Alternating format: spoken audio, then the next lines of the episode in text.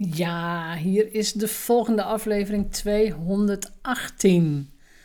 En vandaag krijg jij van mij kooptriggers 21 tot en met 24. Wat ik al zei in de voorgaande afleveringen, ehm, in een boek over copywriting, een paar jaar geleden al, vond ik de 24 triggers om te kopen. Die heb ik opgeschreven, uitgewerkt. Ehm, en die aantekeningen neem ik onder andere vandaag met je door. Maar luister ook zeker naar de vier afleveringen hiervoor. Dus 214, 215, 216 en 217. Pak pen en papier, maak aantekeningen, werk ze uit en implementeer ze in jouw eigen online salesstrategie. Want het gaat over kopen, kopende klanten. Welke triggers kun jij inzetten om jouw klant te laten kopen? Want weet je, omzet hebben we allemaal nodig. En ik ben ervan overtuigd dat jij ook wat moois te bieden hebt. Dus ben je klaar voor de laatste vier? Dan beginnen we nu met nummer 21. En kooptrigger nummer 21 is guilt. In het Engels guilt. Schuld. Als jij kunt inspelen op een schuldgevoel van je klant, dan is de kans heel groot dat je een koper hebt. En weet je, ik probeer het even te vertalen naar online ondernemers. Wat ik vaak bijvoorbeeld zie, is um, ondernemers die te hard werken en te weinig tijd hebben voor hun gezin, voor hun partner of nog veel erger, voor hun kinderen. Dus dan zie je ook in uh, salespages dingen staan als je snauwt je kinderen af, je hebt geen zin om met ze te spelen, uh, je vindt je partner vervelend, je hebt geen zin meer in seks, allemaal dingen waar jij je als vrouw, en ik praat even tegen de vrouwen, maar waar jij je als vrouw schuldig over kunt voelen.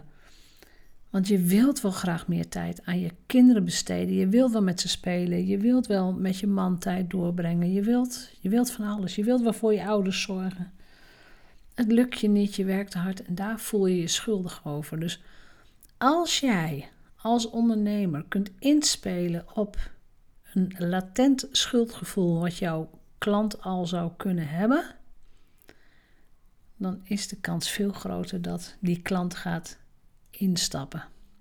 Want niemand wil zich schuldig voelen. Mensen willen daar wat aan doen. Mensen houden niet van een schuldgevoel. Dus wees je daar ook van bewust. Kooptrigger nummer 22 is specificity. Specific, specificity, nou, een beetje een moeilijk woord. Uh, in het Nederlands heb ik gewoon opgeschreven specifiek zijn. Gebruik data. En die werkt wel als kooptrigger. Statistieken, aantallen. Uh, hoeveel procent van jouw klanten heeft meer verdiend? Hoeveel duizenden klanten heb je al geholpen? Hoeveel keren is dit product al verkocht? Uh, op welke positie stond dit boek in, in de managementboek top zoveel? Hoe meer concrete data jij kunt gebruiken, hoe geloofwaardiger het wordt. Zorg er wel voor, en dat heeft weer te maken met de triggers uit de eerste aflevering, dat de data die jij gebruikt verifieerbaar zijn. Dus ze moeten kloppen. Maar er moet ook een bron bij staan en die bron moet ook terug te vinden zijn. Dus het kan een link zijn, dat kan een boek zijn. Want op het moment dat jij data gebruikt en die klopt niet, ja, dan ben je natuurlijk ook niet goed bezig en dan word je daar weer op afgeslacht en dat wil je niet. Maar als jij specifiek kunt zijn, van uh, zoveel procent van mijn klanten verdient of uh, maakt zoveel meer, meer omzet per jaar. En dat heb je gewoon echt gespecificeerd in een Excel-sheet uh, en desno desnoods anoniem natuurlijk. Je hoeft er geen namen van je klanten bij te noemen, maar je kunt iets specifiek maken, dan doe je dat. En wat natuurlijk nog veel mooier is, is als jij kunt verwijzen naar onafhankelijk onderzoek. Naar uh, onderzoek van het CBS of onderzoek wat gedaan is op een universiteit. Weet je, dan, dat is goed voor jouw geloofwaardigheid en voor autoriteit. Twee andere kooptriggers die we tegenkwamen. Dus specifiek zijn werkt erg goed. Nummer 23, familiarity. Die, ja, die heb ik ook maar vertaald als familiair worden. Ehm, wat, de, wat ze bedoelen in het boek is dat je op hetzelfde niveau komt als je koper. Het, het moet, je moet normaal gevonden worden. En dat heeft ontzettend veel te maken met, met branding. Dus ze noemen dat in het Engels ook, hè, je wordt een household brand voor, voor die koper. Ehm, als bijvoorbeeld iemand tegen jou zegt van, uh, weet je, ik heb ehm, nieuwe sportschoenen gekocht en ze zijn van Nike. Dan heeft die ander meteen al een idee van, oh Nike, dat is een kwaliteitsschoen. Oh, die hebben waarschijnlijk 100 euro gekost. Dus die heeft er al een beleving bij. En dat is hetzelfde als, oh, ik heb een, uh, weet ik veel, ik heb een handtas gekocht bij Prada. Heb ik niet hoor, maar, want ik, ik hou niet van Prada. Maar stel dat, dan, dan kan de ander meteen denken, oh, Prada, oh, dat is een handtas van 2000 euro. Oh, weet je, die, die gaat dat gelijk laden. En dat is ook zo, zo word jij ook gezien. Dus perceptie van jou bestaat er ook in de markt. Dus op het moment dat jij bekender bent en daar kun je natuurlijk zelf heel veel aan doen. Daar moet je ook zelf heel veel aan doen. En iemand zegt, goh, ik heb een training bij die en die gevolgd. Dan zit daar ook al een, een interpretatie en een lading op.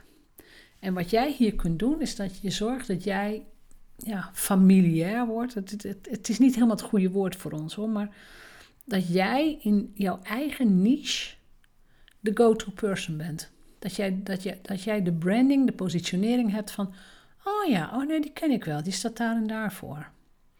En dat dat dus ook goed is. Weet je, dat het gewoon klopt. Maar goed, in deze, in, bij deze geldt dat je heel erg aan je positionering en daarbij behorend ook aan je branding en je messaging gaat werken. En dan de laatste kooptrigger uit deze lijst. En dat is hoop. Goed vertaald als hoop. Was een grapje. Ik vertaal hem zelf liever in verlangen. Want laten we eerlijk zijn, ik denk dat wij allemaal, en, en, laat ik het zo zeggen, ik ga ervan uit dat jij als luisteraar kennisprofessional bent, expert bent. En dat jij een verlangen verkoopt. Ik verkoop in elk geval een verlangen. Een verlangen naar een moeitelozer leven, verlangen naar een business die heel veel plezier brengt, een verlangen naar meer vrijheid, een verlangen naar zeker naar meer geld, een verlangen naar meer gemak, meer vertrouwen, meer zelfvertrouwen. Dus ik, ik verkoop een verlangen. En ik, ik, nou ja, ik durf bijna te wedden dat, dat jij ook hoop of een verlangen verkoopt. En als je erop gaat letten, er zijn natuurlijk heel veel producten die inspelen op een verlangen. Bedoel, een potje dagcrème bijvoorbeeld. Er staat niet op van, hé, dit is een potje dagcrème en smeer het elke dag op. Nee, bij een potje dagcrème wordt gerefereerd aan ouder worden zonder rimpels. Het verlangen om, ook al word je ouder, nog steeds een jong en fris gezicht te hebben. Dat geldt voor meer schoonheidsproducten. Bij een, een, deodorant. Je verkoopt niet een, een rolletje of dit is een rolletje voor onder je armen. Nee, uh, er is een deodorantmerk dat verkoopt het verlangen van jonge mannen om besprongen te worden door vrouwen als ze die deo gebruiken. Dat is een verlangen. Dat is hoop, hoop op de liefde, op meer. En op het moment dat jij kunt inspelen op een verlangen van een klant en eigenlijk, weet je, wij, verkopen allemaal een oplossing voor een probleem. Wij verkopen allemaal een resultaat. Wij verkopen allemaal een verlangen. Maar op het moment dat jij heel duidelijk weet wat is nou dat verlangen, welk perspectief hoort daarbij, dan is het ook veel gemakkelijker om te weten sowieso wat zijn de problemen, wat zijn de dingen die ze onderweg tegenkomen, welke stappen kan ik ze voor behoeden als ze dat zouden willen en naar welk verlangen willen ze toewerken. En als je dat kunt inbouwen, ja, nou, als je dat kunt inbouwen, dat is helemaal geen, dat is helemaal geen, dat is niet eens een discussie. Dit moet je inbouwen. Je moet een verlangen inbouwen in je marketing. Zelfs brood is een verlangen. Weet je? Als ik honger heb en, of als ik, als ik zin heb in lekker vers knapperig brood, ga ik naar de bakker. Dan heb ik een verlangen naar een mooi vers gebakken brood. Heerlijk, weet je? Elke aankoop begint met een verlangen. Een verlangen naar, nou ja, iets beters, iets mooiers. De vervulling van een wens. Elke aankoop begint met verlangen. En ja, ze noemen het hoop, maar ik vind verlangen mooier. Ik weet niet wat jij ervan vindt. Dus, nog één, nog één regel.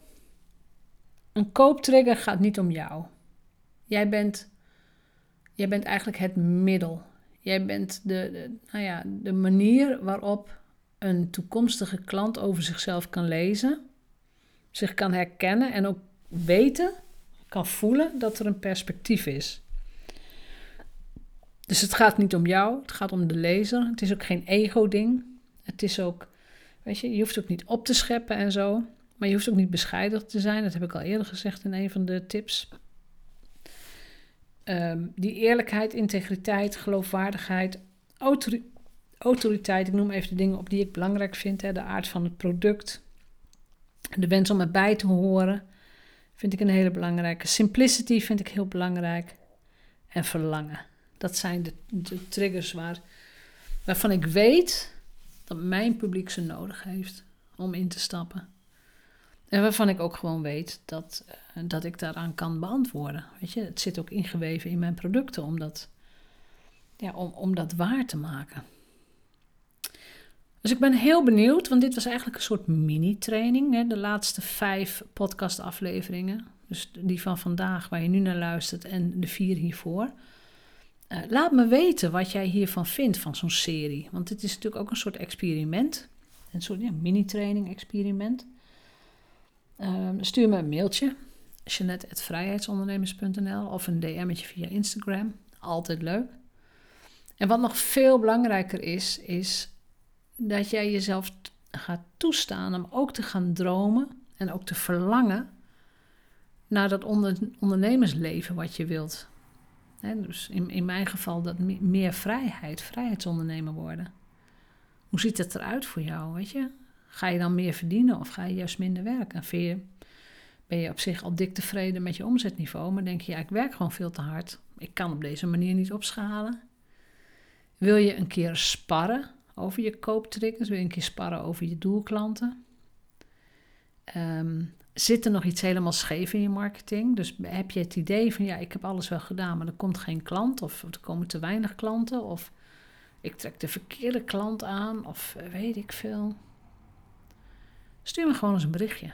En, uh, het kan zijn dat ik daar inderdaad eens even naar ga kijken of dat ik je uitnodig om het wat beter uit te leggen en daar een podcast over opneem. Heb je al wel klanten? Wil je echt next level? Dus leef jij van je kennis, maar zit je bijvoorbeeld nog vast in het uurtje-factuurtje model? Dat betekent niet werken is geen geld. Wil je daar uit? Wil je naar een ander verdienmodel? Wil je naar een andere structuur van je business? Boek dan een Freedom Call in om te kijken of je in de mastermind past. Waarbij, waarbij we jou in stappen gaan helpen om die doorbraak te realiseren. Goed. Nou, dit was de mini-training. Ik ben benieuwd hoe je hem vond. Ik vond het in elk geval heel leuk om het op deze manier voor je te ordenen, samen te vatten, uit te leggen en het in, in, in nou ja, hapklare brokjes voor je neer te zetten. Ik moet zeggen dat, dat ze soms toch langer zijn geworden dan ik had gedacht. Maar goed, is prima zo. Um, ik wens je voor vandaag nog een hele fijne dag en tot morgen.